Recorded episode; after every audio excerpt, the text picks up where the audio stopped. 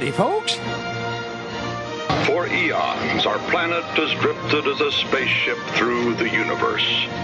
And for a brief moment, we have been its passengers. Throughout today's performance, please refrain from buzzing, stinging, and pollinating. And no chirping. Thank you. Welcome to the WDW Reflections Podcast with your hosts, Dewey, Ron, and Tony. Here, we'd love to talk about Walt Disney World, the way we remember it, how it's changed, and how and why we still enjoy frequenting the happiest place on Earth. You may learn some facts you never knew before, and you may even return to your own memories of the Walt Disney World Resort.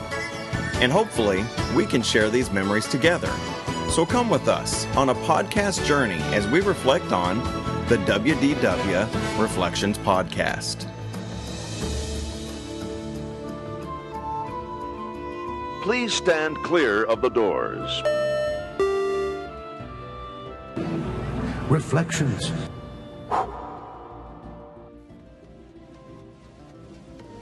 Hi, everyone. This is Tony G from the WDW Reflections Podcast. Just wanted to welcome you to episode 3 and let you know that this week's show is a little bit different. We're picking up the conversation from last week's show where Ron was discussing his first Disney trip. So I hope you had a chance to listen to that. We also have some special surprises in store this week. If you didn't happen to hear the first part, you can look for episode 2. We're now available on all of your favorite streaming devices, including Apple Podcasts and Spotify and Google.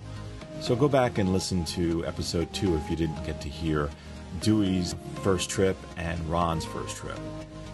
Also, just wanted to remind you that video clips and highlights from our show are being shown on YouTube. Just find us at WDW Reflections Podcast. And if you do go there, please remember to subscribe, to like, to share, and to comment. We'd love to hear what you thought about the work that we're putting into this.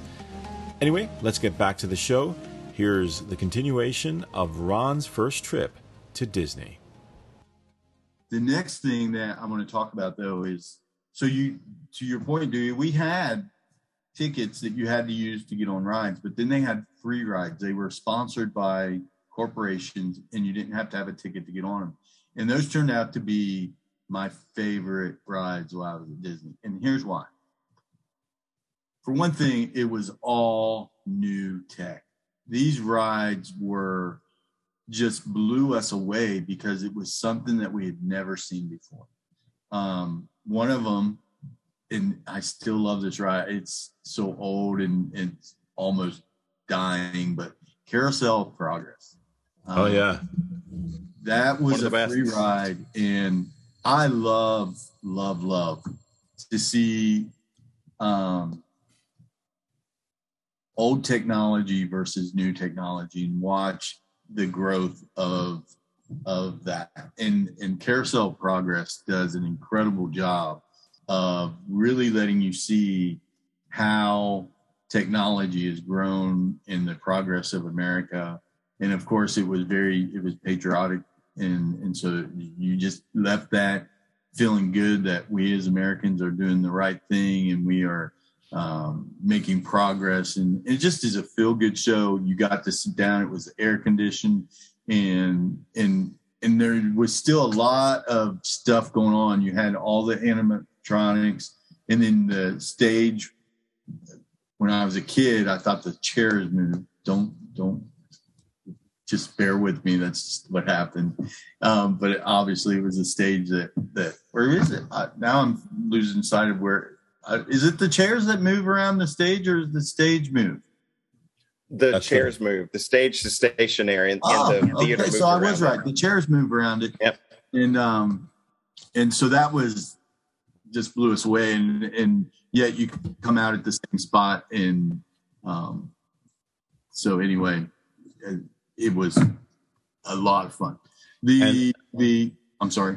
I was just going to say that probably the version that you saw back then, if they were projecting the future, it's probably a lot of the stuff that actually came to be that we know of, that we presently know of. Oh, absolutely. I mean, I remember that more from Spaceship Earth when we went in 1982.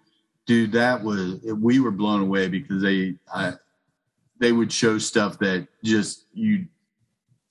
For us, it was like, yeah, sure, that's never going to happen. Yeah, that's never going to. A record player, which a record player never happened in a car, but a CD player sure did happen. Yeah, and making phone calls on your watch, that's never going to happen. Yeah, never going to happen. Us interacting how we're interacting right now. They oh, yeah. did that with the video conferencing and stuff. They had, and they even had it set up anyway. Yeah. It's cool stuff. Obviously, Carousel Progress didn't show that. But I remember even going to eat. What's the – is it Cosmic Ray's that is there now? Cosmic Ray's Starlight Cafe is where – yeah, we went in there to eat. And I'll never forget their register was so futuristic. Now it wouldn't be futuristic at all. But it had that screen and the buttons were all digital. Dude, the grocery stores back then were still the hard push button and rigging each item up with each number. And so them pushing a button to ring up a hamburger was incredible. It just was, everything was very futuristic even back then in growth from a park like that. The next one was If You Had Wings, and full disclosure, I had to read the all airs pamphlet that they had posted to remember the names of these rides. I didn't remember the names of the rides, and which ones were free or not free. But I did, once I started reading the names. If You Had Wings, where you got in a car. Pretty much just like the car you would ride in Haunted Mansion. And yeah, it was one of the Disney's Omnimover systems. They used them in a lot of their rides back then. Right. And so you got on it and you started going, and it was film in motion, right? So you would be in a cart that would move, and Disney's probably really developed this art of making rides with film better than anybody's done it. And I'll never forget that at the end, you would be in this cart and it'd be going the same speed, but then you'd have all these images going by you, like skiing, you probably flying, because it was called If You Had Wings. So it probably had, I mean, I don't remember everything, but it was very much so the precursor to rides like Soarin' and precursors to Flight of Passage. All of these are obviously not near the technology that they have today for the rides that we experience. But if you experience Soarin' or Flight of Passage, or even that new Mickey ride that's in the Chinese Theater, have you guys rode that yet? Yeah, I haven't. Mickey and Minnie's Runaway Railway. You're going to be blown away because it's all 3D, but the carts move and it's all film, but it's very high definition film. And it's an incredible ride. Don't miss it when you go.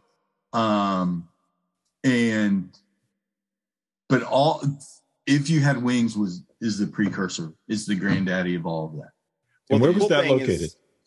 Do you know where that is or what's there today? No, I don't. It's in Tomorrowland. It's where currently Buzz Lightyear's Space Ranger Spin. That is where If You Had Wings was. And what you're talking about is called a speed tunnel. Yeah. And that speed tunnel is still there. The speed tunnel is still in Buzz Lightyear. So you can still see, a part of If You Had Wings. When you ride Buzz Lightyear Space Ranger Spin, you're still experiencing that speed tunnel. So, yeah, I need to go back and I've rode Buzz Lightyear, and I do, now that you said that, I do remember that it had the speed tunnel. And even when I rode it, I was like, oh, this is just what was in that ride that I didn't remember what the ride name was and stuff. But that's very interesting and cool that it's still there. So now I want to go ride Buzz Lightyear again. Absolutely. And if you think about when you ride, well, I still call it the People Mover, but it's been TTA, and now it's the TTA people movers. They changed it again. But the people mover, back when you're talking, when you rode that, you could look down through the window and you could see If You Had Wings, just the same as you're looking down through those windows and you see Buzz now. So, you know, they just changed it a little bit.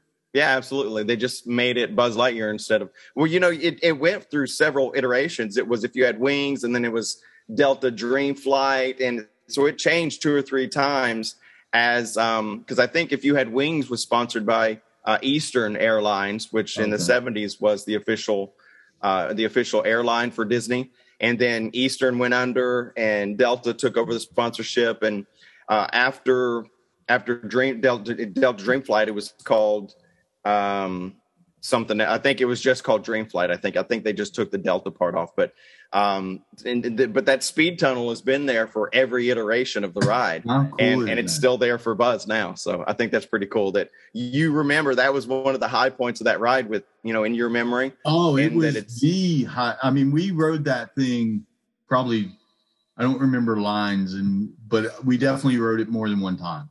It was free, man. Get on it again, right? You got to take advantage of the free stuff.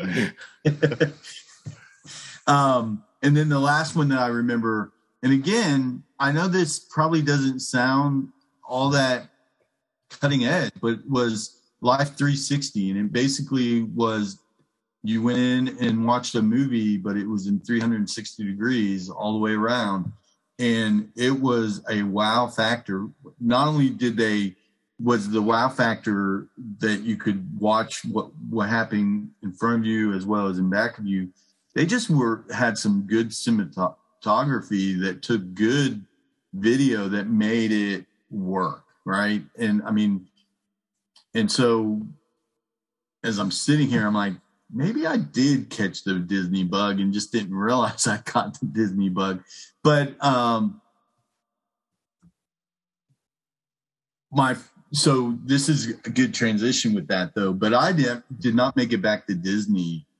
And what I kind of consider still my first trip was not until 2084. No, that's not true, because we went to Epcot in 1985. Right? Sorry, 1982, because we went to Epcot when it opened. But again, we treated it like a one day stop and only went to Epcot. We didn't go to the Magic Kingdom. And quite honestly, I don't remember that trip near as well as I remember the trip in 1976. So that being said, the trip that we took in 2084 with I'm sorry. Did you just say 2084? I did. The attractions must be amazing in 2084. They are. Trust me, I got into my DeLorean this morning. I can't wait to hear that trip report. Right, 2004, I should be saying, and so that was. I won't go, but anyway, that's where I caught the Disney bug. We got planned it around everything, made sure we went to every park. There was 4 parks at that point, and just had an incredible time and caught what is now just, I love Disney and everything about it. And to go to Florida without making a stop at Disney World would be almost, I can't imagine doing it. Even when I was on a business trip, I'll be honest, it's not as magical without your family, but it's still a very magical place and a different experience, but very fun.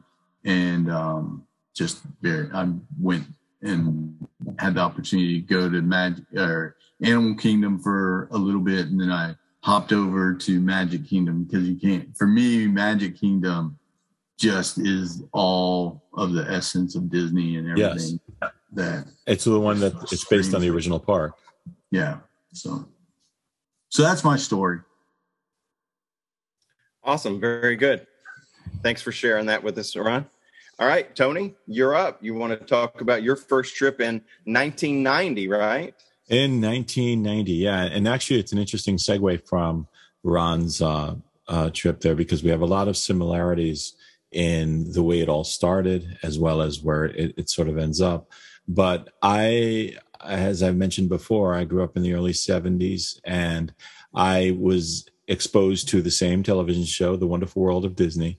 And I also remember that they used to sell toys or models that were fashioned on things in the park. And somebody at school had brought in this model kit of the Haunted Mansion. It was one of the scenes in it with the casket, and it opened up. And I thought that model kit was amazing. I remember running out and getting that. And there was another one based on the Pirates of the Caribbean. And I had a nephew who was my age who had gone to both Disney parks, Disneyland and Disney World at the time. And he told me about how these attractions were things that where they had these characters actually move in front of you, the animatronic ones. And I really wanted to see something like that. I thought it was something that just sounded remarkable. I mean, we're talking about robots, and in 1970s, robots were just these things for a movie. It wasn't something that you're going to see in a movie, you know, in real life. I spoke last week also about how I grew up with the new Mickey Mouse Club, the one from the 1970s, not the Justin Timberlake one. And on there, they had their own special where they went to Walt Disney World, and I caught most of it. I remember running home to see it because I couldn't wait to see what they were going to experience there. And it's actually available on Disney Plus. If any of you have that, you can search it out. It's a nice view of what 1977 Disney World was like. That they get lost in the park and spread out throughout the entire thing. It's a little adventure that they have there. Dude, I kind of remember that. Yeah. I'm going to have to search that. It's on Disney Plus. It brings back so many memories. It does. And some of you might know, if you ever watched the show Facts of Life, Blair was one of the Mouseketeers, and she's in that special as well. And on Disney, cool. On Disney Plus, they kept the commercials that were on the air with it. I don't know why they did that, but if you watch it, you'll see it with commercials from that time. I think that's cool, though, because some of the commercials are fun to see. Very retro. When I grew up here in New York City, my idea of a theme park was the Coney Island that was in Brooklyn. I mean, we've got the Cyclone roller coaster, the beach is right there, and all kind of amusement park rides. So I visited that many times as a kid, and that was surpassed later with Six Flags Great Adventure, which is a typical Six Flags park. Again, based on all sorts of thrill rides, but not necessarily on any kind of attractions. My sister moved to Florida in 1990, and that gave me a reason to actually travel to Florida. And when I traveled to Florida, I went down with my nephew. My nephew was a big fan of the movie Back to the Future. And at Universal Studios, one of the competing theme parks, they had just opened the Back to the Future ride, and he really desperately wanted to see this. So as we arrived in Florida, I was actually first taken away by the fact that you actually took a monorail from the airport to get your luggage or whatever it was. I thought that was the coolest thing. I thought maybe that the monorail was the same one going all the way to Disneyland when I got Disney World when I got there. I thought. So the monorail, even back in what year was it that you 1990? Went? Oh, okay, that makes sense. Okay. And so that was my, you know, when you get down there, you feel the heat, you feel the excitement. The airport is kind of different than what I'm used to. Everything's clean compared to where I grew up in New York City. And so it was my first time down south, first time experiencing Orlando. And we went to go to Universal, and that was my first experience at an actual modern day theme park where there were animatronics and they were, these thrill rides and Back to the Future, the ride. I don't know if you guys got to go on it, but it was one of the best rides at Universal. It was just one of those exciting thrill rides where you got to be in the movie. And at the time too, I was only a few years off of having graduated from film school, and Universal was the was one of the places that was themed around a real movie studio, because it was based sort of on the one that's in Hollywood.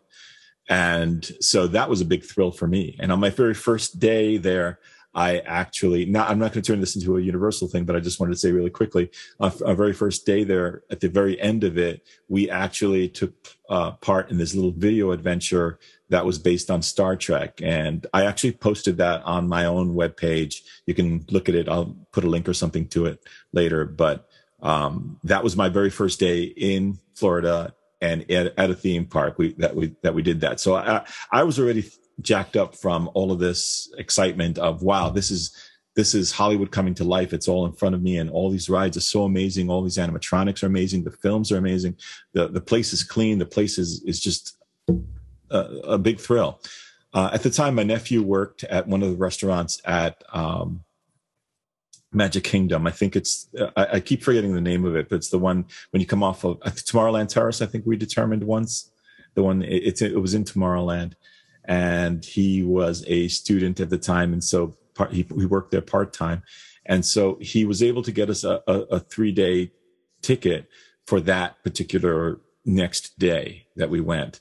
So he wanted to save the excitement of being able to see MGM Studios with us, with me and my other nephew. So he waited, and we went along with my other niece and my other two nieces, actually.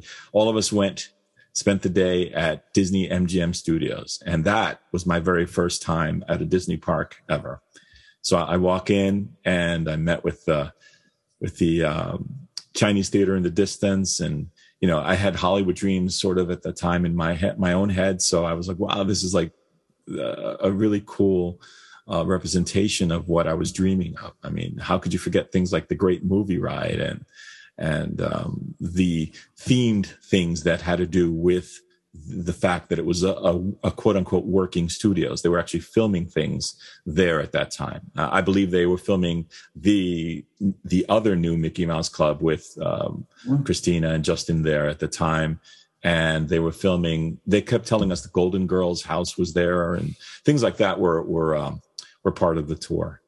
But for me, I had gone down as a huge Star Wars fan. My nephew had his Back to the Future day.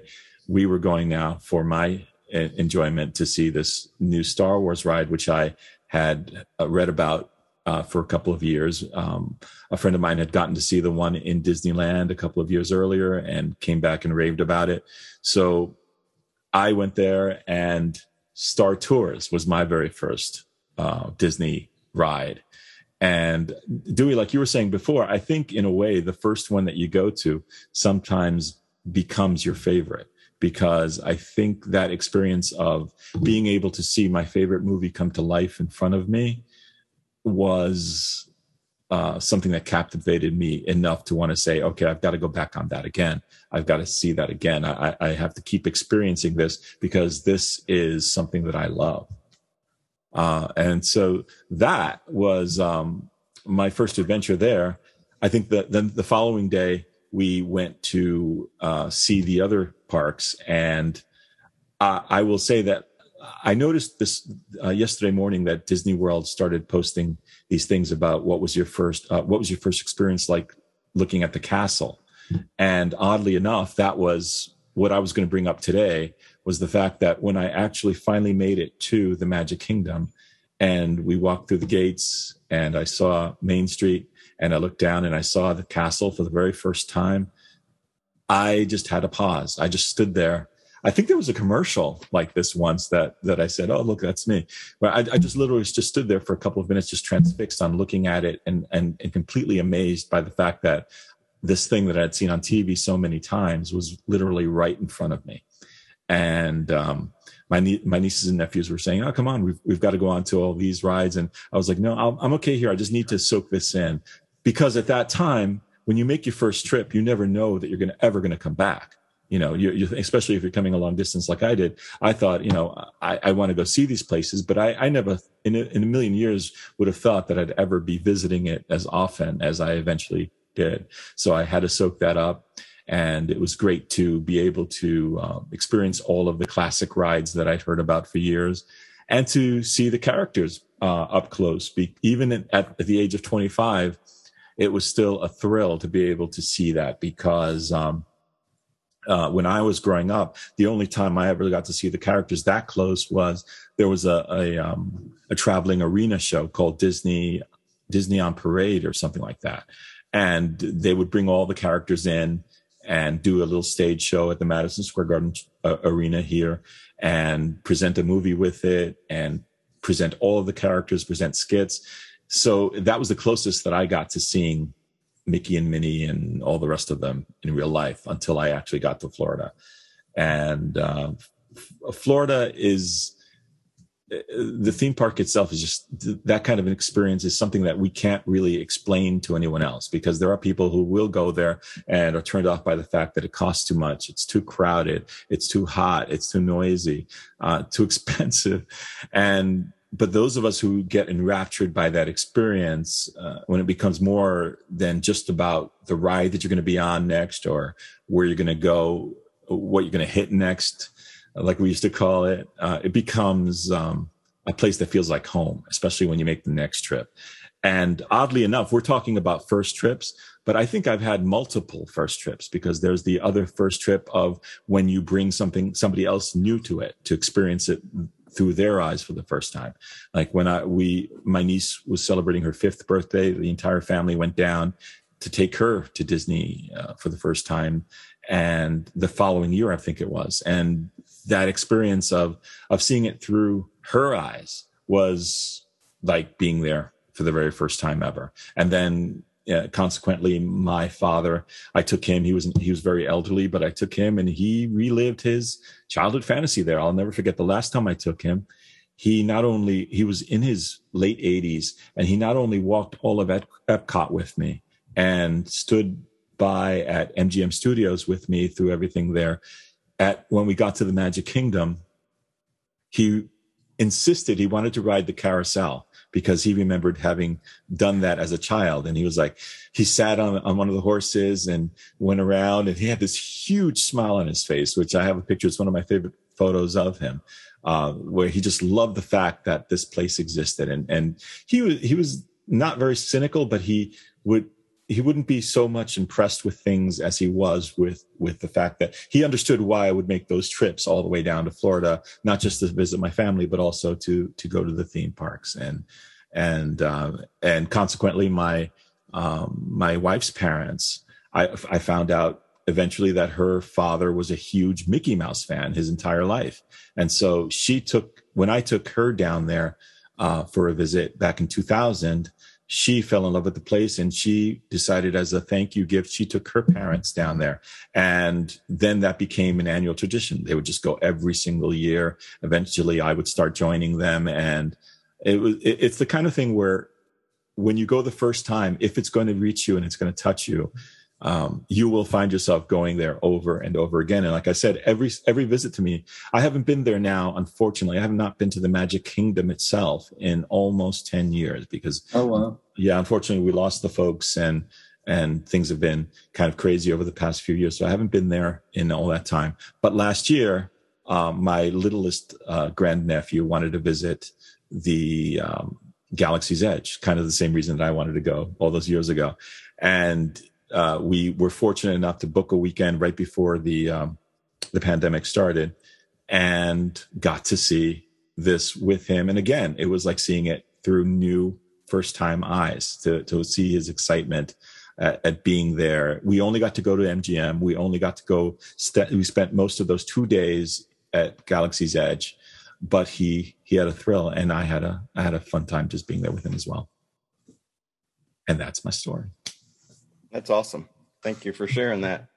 Yeah, I mean, I like the way you say you've had a lot of firsts, because, you know, you only have one first trip, but, you know, when you go back, like, for example, my first time, there was only 2 parks. Ron's first time, there was only 1 park. So yeah. The next time you went, there was, you know, another park or whatever. So there are lots of different firsts. So that's a good point. That's a good way to look at it. So.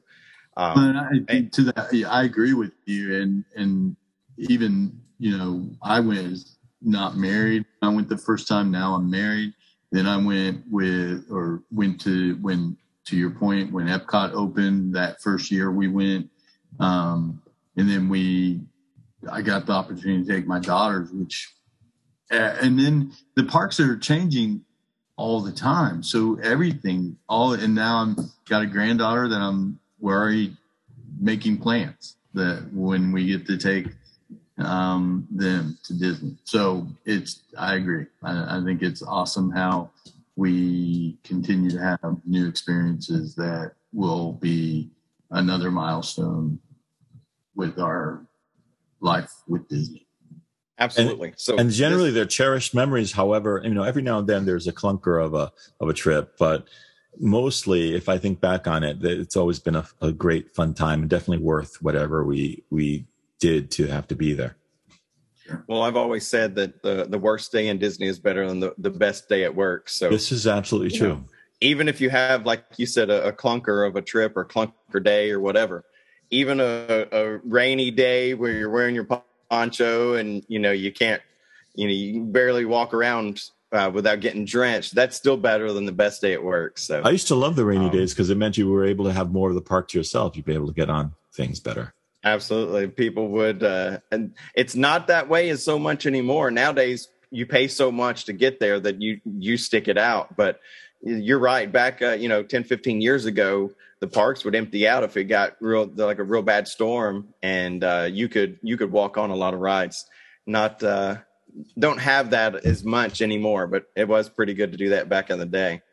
I'll be honest. Right. And when I joined the boards, and people would talk about going and taking a rest, I'm like, what? I'm not following this concept. What do you mean you go resort to take a rest? You just paid buku dollars to be in this park. You're not going to open it and go all the way to close and do the extra hours you can do too. But you come to a place, or at least we came to a place where we realized that the resorts have their own magic in them themselves. And if you do take a rest, you get to enjoy the rest of the time that you're there. Anyway, it was an interesting concept to me at first that I didn't fully understand.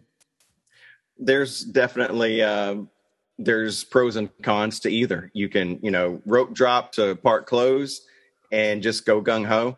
And that's great. But if you have, small kids or something, the smaller ones need naps and stuff. And if they don't get their nap, then that could ruin the rest of your day. So absolutely. There's definitely pros and cons to both. And you're right. I love some of the Disney resorts are almost like a theme park in themselves at some point. That's totally a subject for another absolutely show. But a way that I got around this was one year I got the annual pass so that I could relax at the resort and not worry about the fact that I wasn't using up how much I'd paid. And that's a really good point.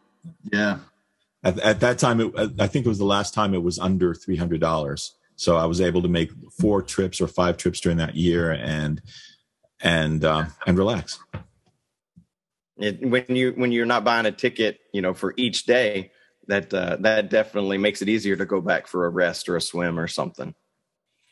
All right, so that was great. Thanks, thanks for talking to us and sharing your stories with us, guys, about your first trips.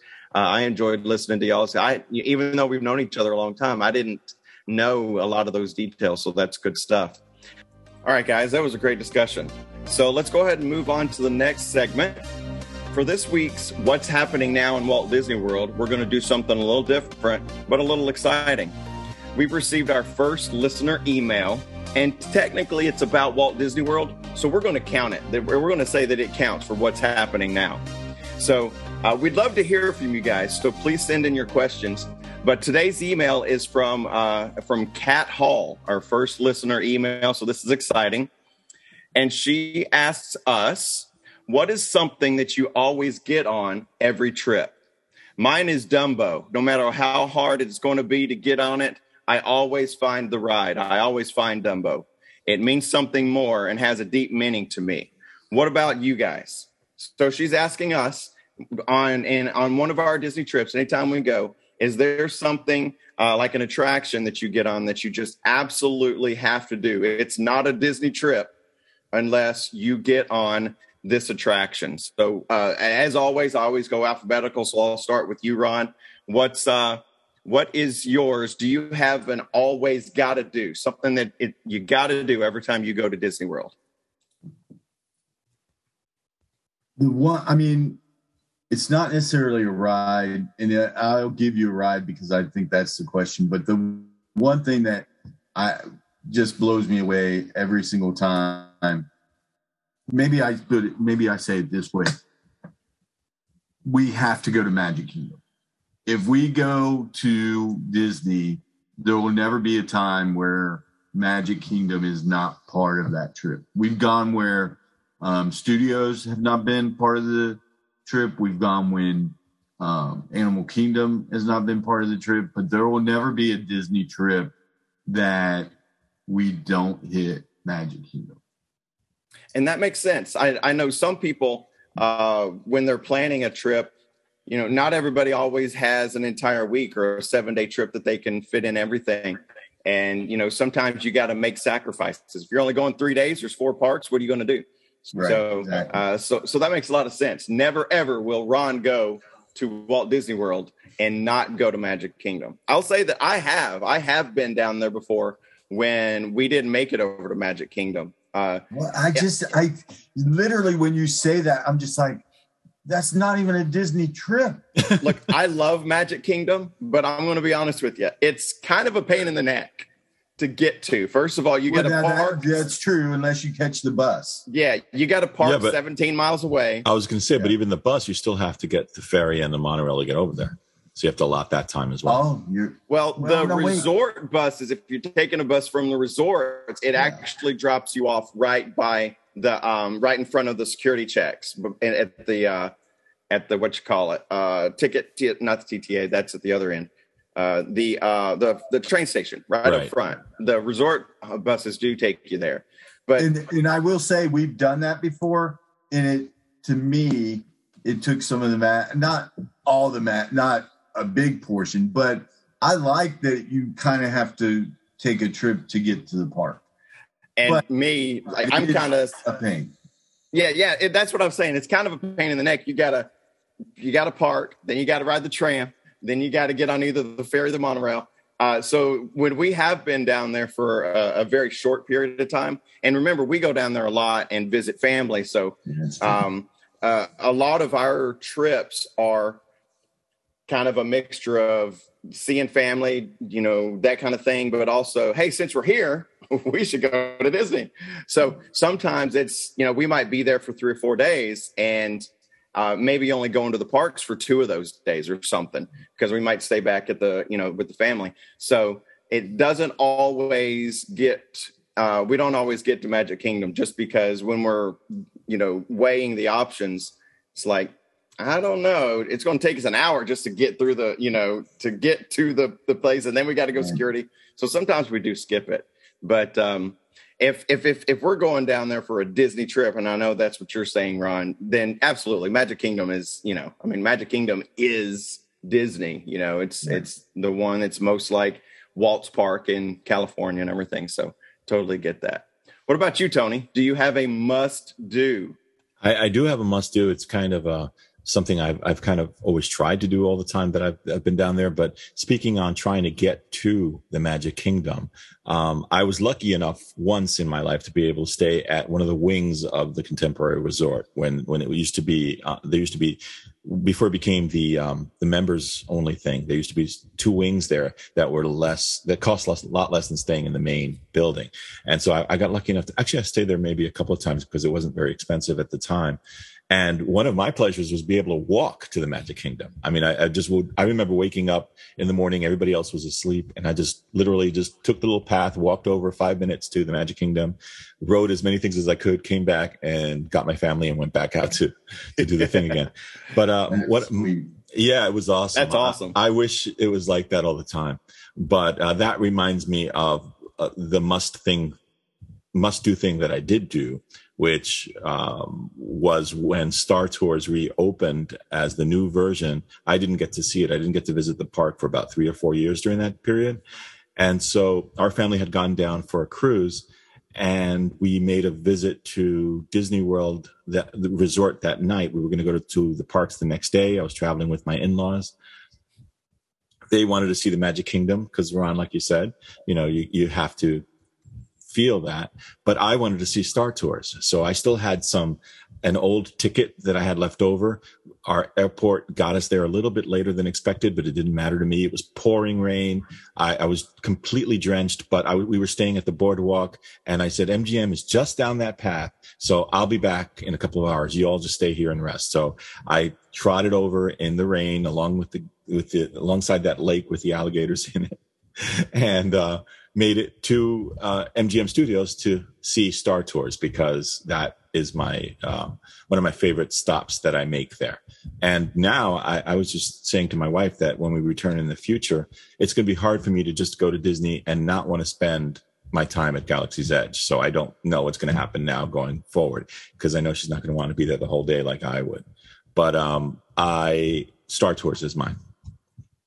That's pretty good. And that's amazing. You love it so much that you spent a one-day ticket on just a couple of hours at the end of the day. It was that literally had 2 hours left before the park closed that night. And the lady at the ticket booth, I even tried to negotiate with them. I said, you know, it's about to close. I'm only coming here. We're going on the cruise tomorrow, and I just wanted to see this. My family can't make it out today. And they didn't buy it. So, but they said, full price, sir. So I gave them my old ticket, and I used it. And I just went on the ride maybe 3 or 4 times, because I hadn't been on for about 4 years. So I don't want to take a lot of time, but an interesting story about getting into the parks without a ticket. Our very first trip with our family, it's a long story why we didn't get to go back that same day, but it was the end of our trip, and there was a picture that I wanted to get, and you couldn't get the pictures online back then. And dude, I mean, I had to sign in blood that I would walk to the Photoshop, get the photo, and come back. They were not playing about getting it, because we didn't go to Magic Kingdom that, I forget what the actual reason I had to get back in there, but I didn't want to use a ticket because at that point, those tickets didn't expire. So I would have literally been spending whatever that ticket cost to go in and pick up something that I purchased from Disney. So they're not about letting people in for any reason without. No, that's absolutely true. Even when I went and I said I wanted to do this, they actually had to go to the manager. They kind of questioned me because it kind of seemed kind of odd. Some guy shows up by himself, in a raincoat, and just wants to go in and see Star Tours. They thought it was kind of weird. But and I had to keep saying, "Oh, my family's at the resort. You know, we're here. We're going on the cruise tomorrow." Interesting. Those are pretty cool. So, to Ron, you were trying to get in. You just wanted to purchase something from PhotoPass. That's what you're referring to. Yeah. That's awesome. Well, they eventually opened a PhotoPass place down at. Now it's Disney Springs, and probably then it was still Downtown Disney. If they'd had that open, they could have just said, "Hey, Ron, just go to Downtown Disney and leave us alone." All right, and they would have gladly done that. Absolutely. You're probably the reason they opened that PhotoPass place at Disney Springs. They were like, we're not falling for that again, Ron. All right. So my favorite, or I guess my must do, I guess if we're talking about I'm going to just talk about Magic Kingdom. Me, it's kind of a twofer. It's not a trip to Disney World, or at least to the Magic Kingdom, if I don't get on Pirates of the Caribbean and the Haunted Mansion. Those two are classic Disney attractions. You can find basically at least one version of that in each of the parks, around the world. And, it's just, to me, that's quintessential Disney. And, Walt had his hands on those attractions originally and stuff. So for me, it's those two. It's Haunted Mansion and Pirates of the Caribbean. Those two are just, old school Disney, and I absolutely love them. So that would be my answer. So, Kat, thanks for the email. We appreciate it. You have the the prestige and the honor of being our very first listener email. So we're excited. All right, Kat, thank you. That's awesome. So we're excited for that. Hopefully, hopefully we answered your question to satisfaction. So thank you. So the next segment is one of our favorite things. It's quickly becoming one of our favorite things to do. We've been having fun with that so far. So we're going to, we call it What's Your Favorite? And as you guys know, we like to rotate between the hosts, and each week another one of the hosts asks the What's Your Favorite. The other two hosts don't know what's coming, so we have to answer it on the spot. So it's, you know, we're older gentlemen, and it takes, you know, it's pretty hard for us to get our brains working that quickly. So we're going to do the best we can. So this week, Tony, you're in charge of What's Your Favorite. So what do you got for us? All right, guys. This is related to something we just discussed, ironically enough, considering we didn't know anything about this. But I'd like to know which one of these two is your favorite.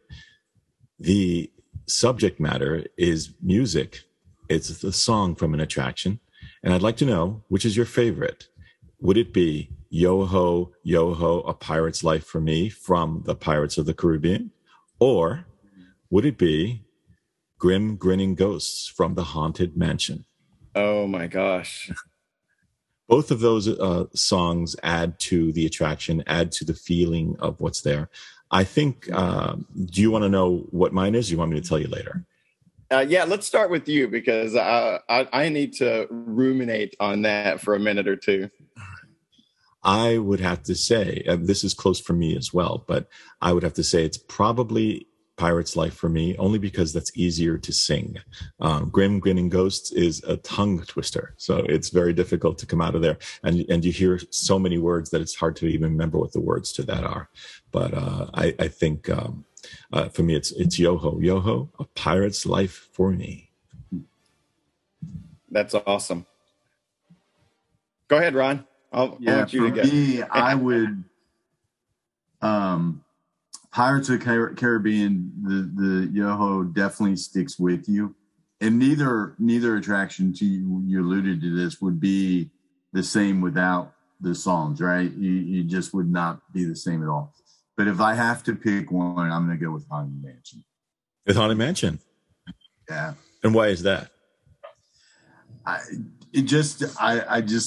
love the Haunted Mansion more over Pirates of the Caribbean. And I just, that's probably why, just because I enjoy that attraction more than Pirates. It's got great music as well that keeps changing. It's the same theme, but just keeps changing as you go through it. Even when you get stuck, you don't mind listening to it. Exactly. And we got stuck this last trip, actually. How about you, Dewey? All right. Now, holy smokes. That's a tough one. That's a really good question, because, I mean, you the riders, you go back, you've got... let's see, Pirates, the lyrics were written by X Atencio. So, I mean, Disney legend, fantastic. I mean, the lyrics are so clever, so funny. And then the Green Grinning Ghost was written by Buddy Baker, again, a Disney legend, wrote so many Disney songs for Epcot Center. And I mean, both Disney legends, holy smokes. And then, and either one of them are what I guess you could call an earworm. It's one that gets in your brain and never lets go, and you can sing it all day long. And unlike It's a Small World, which is like torture when it's in your brain, Grim Grinning Ghosts and A Pirate's Life for Me are a pleasure to have stuck in your head. And, you know, you can skip around Magic Kingdom and sing them all day long and be happy. I'm going to go with Grim Grinning Ghosts. I think Ooh. that one is... gosh, you've got, and forgive me because I can't remember his name, but the guy that sings it, it's the, you know, he's got that deep voice. Yeah. I think he did like, he was a prolific voice actor for those days in the 60s and 70s. I want to say Paul Frees, but that might be wrong. That's the guy that did like How the Grinch Stole Christmas. Oh. He did he did all kinds of stuff back then. But yeah. Amazing voice, and it's, you know, it's like, ah, there you are. You know, I mean, it's just fantastic. It's so, so good. So, and not that Pirates is clever, and if you really listen to the lyrics of Pirates, I'm surprised Disney hasn't changed some of them because, you know, they talk about pillaging and plundering. Stuff, and, you know, that's scary. We can't talk about that in today's, you know, today's world. We might offend somebody, but both have very clever lyrics and are very catchy. But for me, I'm going grim grinning ghost. Say that 5 times fast. That's awesome. Great question, Tony. Thank you. All right, so that just about does it for this episode of the WDW Reflections Podcast. Please go and follow us on all our social media outlets. We can be found on Facebook, Instagram, on Twitter, and on YouTube, all at the same handle, WDW Reflections Podcast. So you just look us up and you can find us in any of those locations. And remember to subscribe and like at all those places. Please do. Subscribe and like. Help us grow. That is a very good point. This podcast can currently be found and played on the following platforms: Spotify, Anchor, Breaker, Radio Public, and Google Podcasts. As we grow, we'll let you know where else we can be found. And don't forget, you can always message us from any of those social media accounts, or you can email us at wdewreflectionspodcast@gmail.com. Send us your questions, comments, requests for park tips, ideas for future podcast topics, or anything else you can think of. We'd love to hear from you. Thanks for listening, and please keep coming back. Thanks for listening. Thanks for watching, and see you real soon.